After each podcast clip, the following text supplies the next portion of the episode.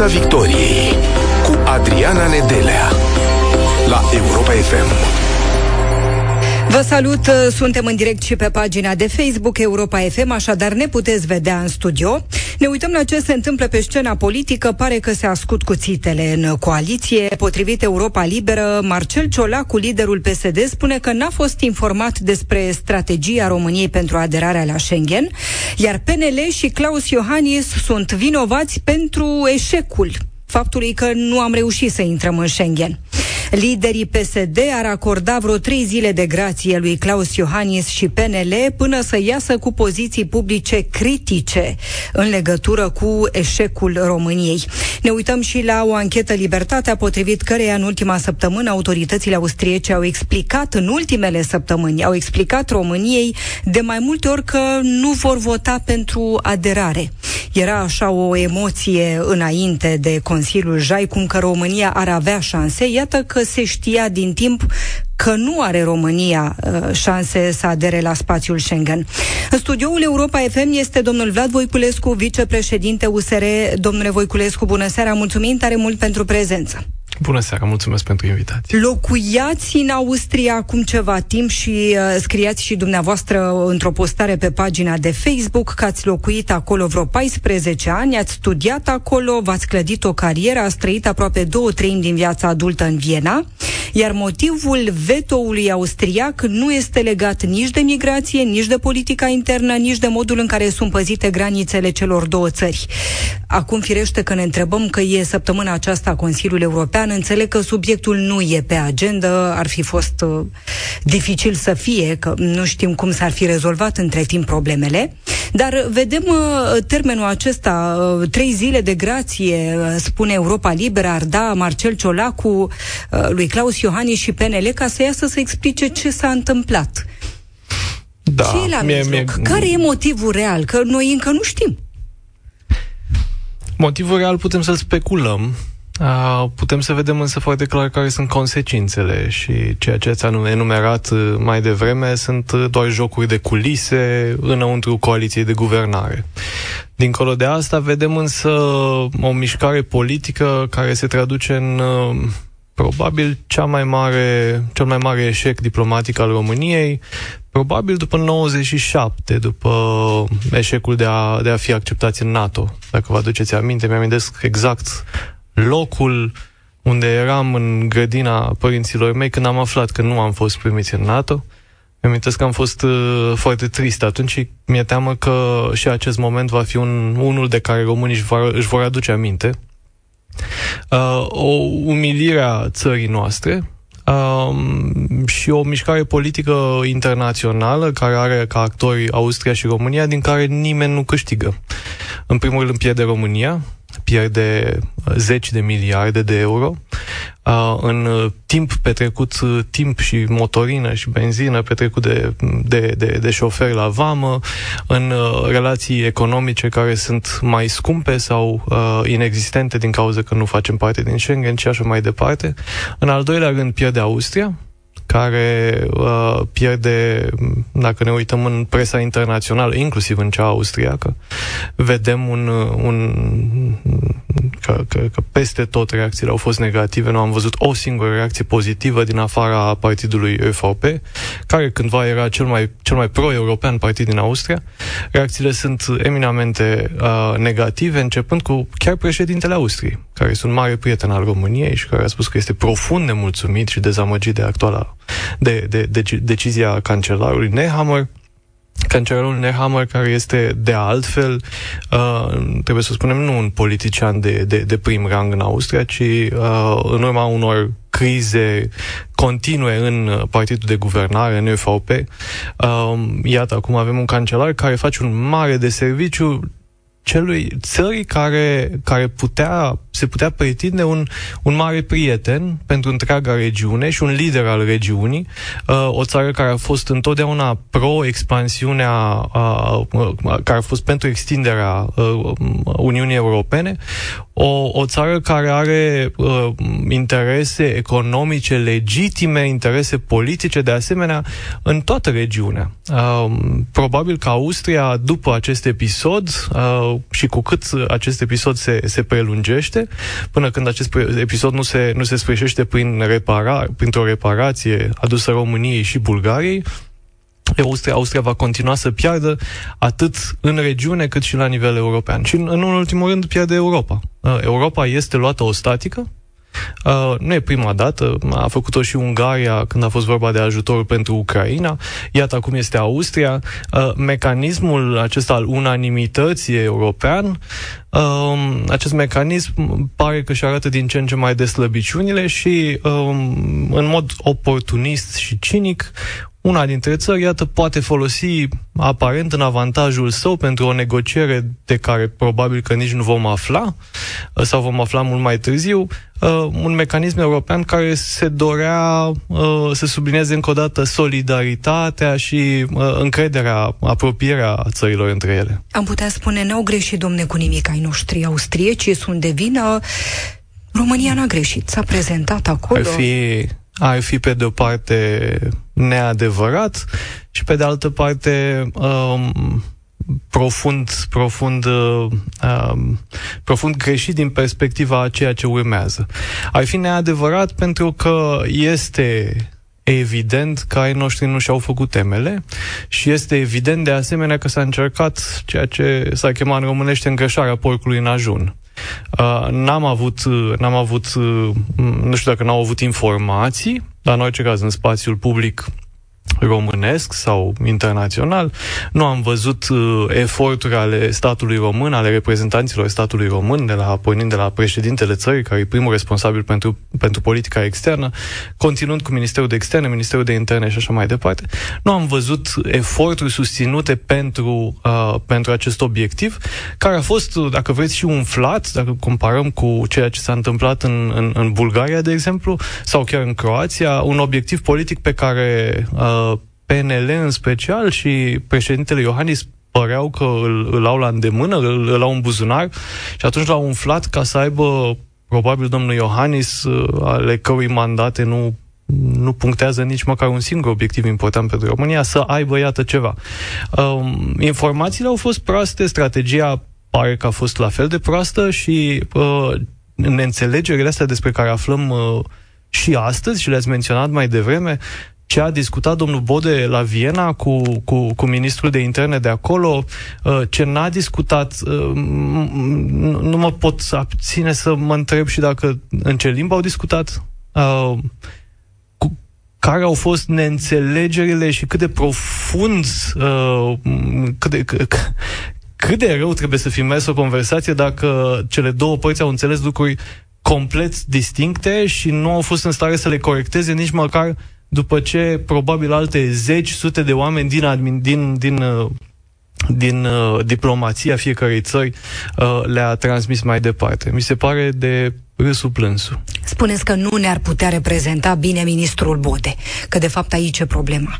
Cheia sunt oamenii care au fost trimiși la negocieri și oamenii pe care îi avem până la urmă, pentru că aceștia sunt. Nu numai asta. Mai întâi aș vrea să spun foarte clar, ceea ce a făcut Austria nu poate fi argumentat. Nu au oferit nici măcar un argument care să stea în picioare. Pe de altă parte, chiar cu un partener cu care nu te înțelegi pentru că poate nu vrea să-ți spună clar care e problema, de ce nu vrea să fie alături de tine, de ce nu vrea să fie un partener adevărat, dar chiar cu un astfel de partener, să spunem, de discuție, de dialog, de negociere, trebuie să încerci să vezi care sunt adevăratele motive și să le abordezi. Am îndoieli serioase că diplomația românească a făcut lucrul ăsta, adică altfel m-aș fi așteptat ca măcar după eșec să iasă președintele Iohannis, pe care nu l-am văzut încă, sau ministrul Bode sau altcineva și să explice, uite, asta s-a întâmplat și mai ales ăsta este planul pe mai departe. Nu am văzut nimic de genul acesta și, ba din contră, mi se pare că două lucruri foarte grave se întâmplă. Unul este că se dă drum, se hrănește această bestia a șovinismului, a urii împotriva străinilor, a austriecilor, de parcă o companie sau alta, gen, nu știu, nu o să numesc acum compania, e o companie producătoare de sucuri de fructe. Și am văzut cred că chiar lideri politici care se apucă acum să cumpere sucurile și să le arunce pe jos și să aibă tot felul de manifestări de genul ăsta, pe care, să spunem că aș putea să le înțeleg la cineva care nu e implicat public în niciun fel. Dar la cineva care face parte dintr-o instituție sau din parlament sau chiar dintr-un partid politic, mi se pare că asta devine foarte periculos și este de-a dreptul prostesc. Unul dintre, chiar șeful acestei companii declara public că e extrem de nemulțumit de ceea ce au făcut proprii săi compatrioți din Austria și spunea, citez, nu așa te porți cu partenerii. Austria s-a purtat cu România ca și cum ai fi fost cel puțin doi străini, dacă nu doi dușmani. Nu așa te porți cu partenerii. Dar asta nu înseamnă că noi nu trebuie să recunoaștem, unu, slăbiciunile evidente ale reprezentării statului român și, doi, iarăși, comparația cu 1997. 3 zile mai târziu, după eșecul de la data respectivă în care România nu era primită în NATO, 3 zile mai târziu era președintele Americii aici.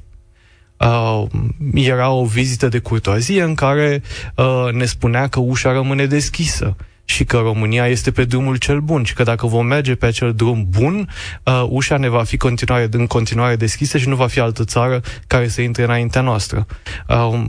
E un mesaj de lider, dar arată ca un parteneriat. Ori în momentul acesta, nu numai că nimeni de la nivel european nu a dat aceste, nu pot să le numesc asigurări, dar această deschidere să fie manifestată clar și, de asemenea, dintre liderii noștri, noi nu mai suntem la nivelul la care eram în 1997. România este membră EU, este membră NATO, este un membru al Uniunii Europene care poate, prin președintele său, să genereze atât dialog cât și claritate pe ceea ce urmează. Piața Victoriei la Europa FM. Continuă emisiunea Piața Victoriei la Europa FM. În studioul Europa FM este Vlad Voiculescu, vicepreședinte USR. Ani de zile a trăit acolo în Austria. Povestiți-ne cum se vede România din Austria. Ce vi se spunea despre România? Cum erați privit ca român sau cum erau priviți alții români care trăiau la Viena, în Austria? Eu am ajuns în Austria în anul 2001, la 18 ani, și am intrat direct la facultate, în mediul universitar și, în general, în mediul educat. Țările din Est erau văzute ca o speranță.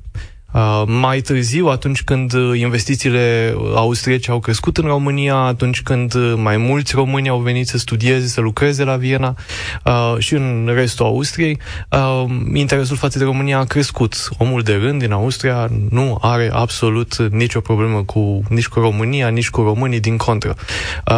Ideea de asta am și scris că ideea aceasta că exista o problemă cu migrația care vine, vezi, Doamne, prin România, e complet aberantă și se citează niște alegeri din Niederösterreich, din, practic, landul care înconjoară Austria, înconjoară Viena. Oamenii din localitățile de acolo, și am stat mult timp în acele localități, în jurul Vienei, nu au nicio legătură, nu sunt oameni care să aibă vreo legătură cu migrația ca problemă principală a vieții lor și cu atât mai puțin nu e vorba de România, iar 80% sau principalele două rute de migrație sunt prin Ungaria și prin Croația. Ori Austria a acceptat Croația acum în Schengen, iar cu Ungaria au existat, între Nehammer, cancelarul Austriei, și Victor Orbán, au existat 3 întâlniri doar în anul 2022. Deci e complet absurd. Atitudinea față de România este mai degrabă bună și foarte mulți austrieci, majoritatea, aș îndrăzni să spun, sunt mirați de ceea ce s-a întâmplat. Dacă ar fi să găsiți un cuvânt pentru eșecul României, care ar fi acela? Care e slăbiciunea României care a cântărit decisiv în problema, în chestiunea intrării în spațiul Schengen? Pentru mine problema este evidentă și în acest caz, și în cazul 10 august, în care Dragnea și-a bătut joc de oamenii din, care erau acolo, oameni pașnici, femei, copii, și în multe alte cazuri sunt slăbiciunea instituțiilor statului român. Dacă statul român ar avea instituții puternice, dacă statul român ar avea un sfert din diplomația pe care o aveam la 1918, atunci când statul român a reușit Marea Unire, dacă un sfert din acei diplomații am fi văzut acum în instituțiile, în diplomația românească, lucrurile ar fi stat complet diferit. Contează cum ești reprezentat în străinătate și contează într-o lume în care informația este deschisă, contează foarte mult ce faci acasă. Să îngrași porcul în ajun și să profiți, așa cum România a reușit să profite de câteva oportunități. Am intrat în NATO pentru că Serbia, Kosovo, pentru că 11 septembrie și așa mai departe. Am intrat în UE pentru că era nevoie de noi. Acum puteam intra în Schengen dacă ne făceam, sunt convins că am fi putut face acest pas dacă ne făceam temele așa cum se cuvine. Scriați pe Facebook că Austria a tratat România ca pe o cârpă de șters pantofii. Așa suntem? Asta e imaginea noastră în afară? Așa pare că și-au permis să ne trateze în acest moment. Și evident, asta atunci când cineva te abuzează, este în primul rând vina abuzatorului, dar atunci când lucrul ăsta, dacă vreți, se repetă sau atunci când lucrul ăsta este inexplicabil, poate că trebuie să cauți niște explicații și la tine. Poate că ești văzut ca un stat slab.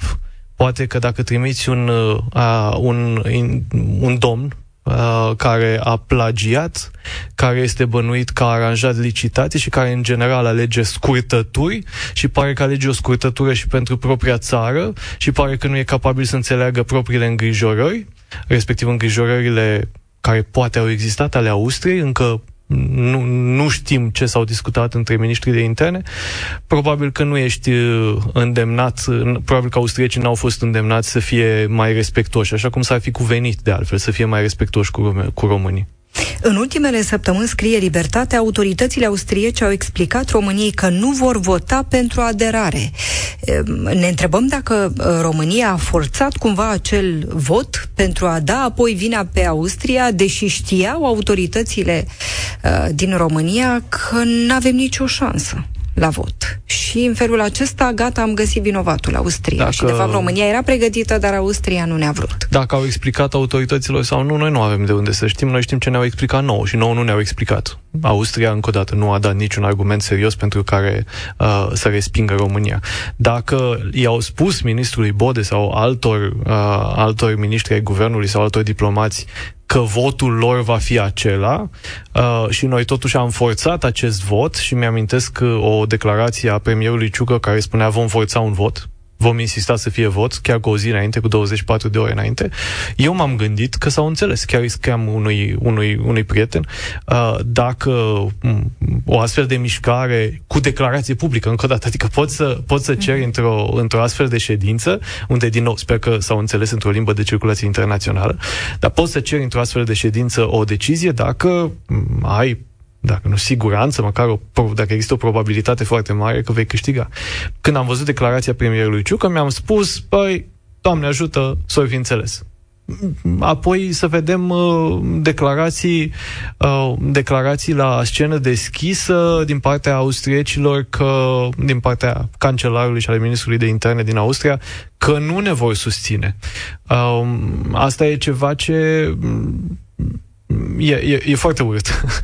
În diplomație să anunți niște lucruri publice, public înainte să discuți clar cu diplomația celeilalte țări, e ceva ce în general nu se face. Aveți informații că Austria își va schimba punctul de vedere în câteva luni și că în primăvară, în vară... Cum spuneam mai devreme, e o problemă a Europei, faptul că Austria a luat această decizie, a forțat această decizie fără nici măcar un argument care să stea în picioare. E o problemă a Austriei care își pierde din credibilitate și, cum spuneam, nu-mi închipui că pot să fie doar jocuri interne și chiar dacă ar fi jocuri interne ale unui partid politic, astea ar trebui să fie mult sub deciziile importante pentru Austria ca țară și este foarte rău pentru România, iar România nu este o țară lipsită de prieteni. În momentul ăsta, România este o țară importantă la nivel internațional, strategic, militar, economic și România ar trebui să joace această carte și să construiască pe ceea ce există în acest moment. În acest moment există un val de simpatie pentru o nedreptate care s-a făcut României. Asta trebuie spus foarte clar. Dacă ne facem temele acasă, n-am nicio îndoială că vom putea intra în Schengen mai degrabă, mai devreme decât mai târziu. Ne uitam și la declarațiile făcute de liderul PSD, Marcel Ciolacu. Acesta spunea că în momentul în care Austria o să solicite șefia OSCE să nu se aștepte ca România să nu folosească acest drept de veto, adică facem asta doar că să o plătim și noi, nu că ar merita sau că ar exista argumente. Și tot Marcel Ciolacu ar spune, potrivit Europa Liberă, că acordă 3 zile de grație lui Klaus Iohannis și PNL până când PSD va ieși cu poziții publice critice în legătură cu eșecul României. PNL și Klaus Iohannis sunt vinovații, spune un membru al conducerii PSD. Da, asta e politică de Buzău, de Sălaj, nu știu. PSD e în coaliție cu PNL. Sigur, da, și exact cum a făcut și PNL atunci când era cu USR la guvernare. Iată, vâră șopurile fără să aibă în vedere interesul mai mare al României. Interesul mai mare al României este ce schimbăm, ce învățăm, cum facem ca în perioada imediat următoare să construim către accesul României la Schengen. Asta ar trebui să fie interesant, nu ciondănelile dintre Ciolacu, Ciucă, Bode și alții care fac aceleași jocuri de atât de multă vreme și cred că toată lumea este atât de sătulă. Credeți că președintele Klaus Iohannis e principalul vinovat pentru eșecul României? Cred că este principalul vinovat ca principalul responsabil de politica externă a României. Și cred de asemenea că este foarte rău faptul că acum permite ca pe de o parte să se nască în societatea românească să fie alimentată această ură și pe de altă parte să nu clarifice lucrurile. E președintele unei țări, este membru în aceeași familie europeană, în familia populară europeană cu cancelarul Austriei. Imposibil să nu existe căi prin care lucrurile să poată să fie reglementate. Faptul că tace de atâta amar de vreme, mi-aduce aminte de 10 august, unde dânsul, după ce femei, copii, bătrâni erau alergați, fugăriți în Piața Victoriei, dânsul a scris o postare pe Facebook. Asta e tot ce am văzut și acum de la dânsul. O postare pe Facebook este strigător la cer. E pentru mine încă o dovadă, deși chiar nu mai aveam nevoie, a lipsei oricărui interes a acestui domn pentru această țară. Și nu sunt cuvinte mari. E mai mare rușinea Austriei pentru că a votat împotriva României neînțelegând exact de ce, sau e mai mare rușinea României că a fost tratată într-un abuz, fără respect, sau că n-a fost respectată, sau că a fost umilită?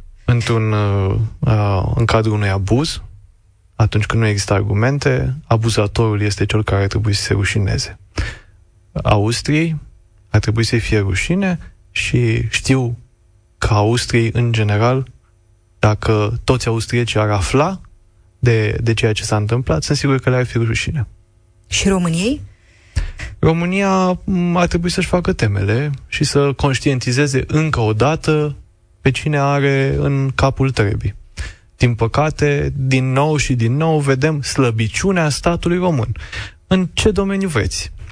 În justiție, în sănătate, în educație, în orice domeniu vedem slăbiciunea instituțiilor statului român și vedem că lucrurile astea că e nevoie ca lucrurile astea să se schimbe în mod profund. Altfel, poate istoria ne mai zâmbește și mai avem un noroc încă o dată și încă o dată și poate că suntem în momentul ăsta bine plasați pe harta lumii, dar de acolo până la a nu-ți face temele acasă, a nu avea instituții pe care să te poți baza ca cetățean, că o să te ducă în Schengen, că o să aibă vreun plan de orice fel pentru un lucru sau altul care e important pentru România, asta e cu adevărat și trist și grav. Și nu vedem nicăieri reforme propuse de o majoritate în Parlament de peste 70%, în niciun domeniu. Mulțumesc foarte mult, Vlad Voiculescu. Vă mai așteptăm în studioul Europa FM. Vlad Voiculescu, vicepreședinte USR, a fost în această seară alături de noi în emisiunea Piața Victoriei. Ne revedem luni, săptămâna viitoare. Nu plecați, urmează știrile la Europa FM. Piața Victoriei la Europa FM.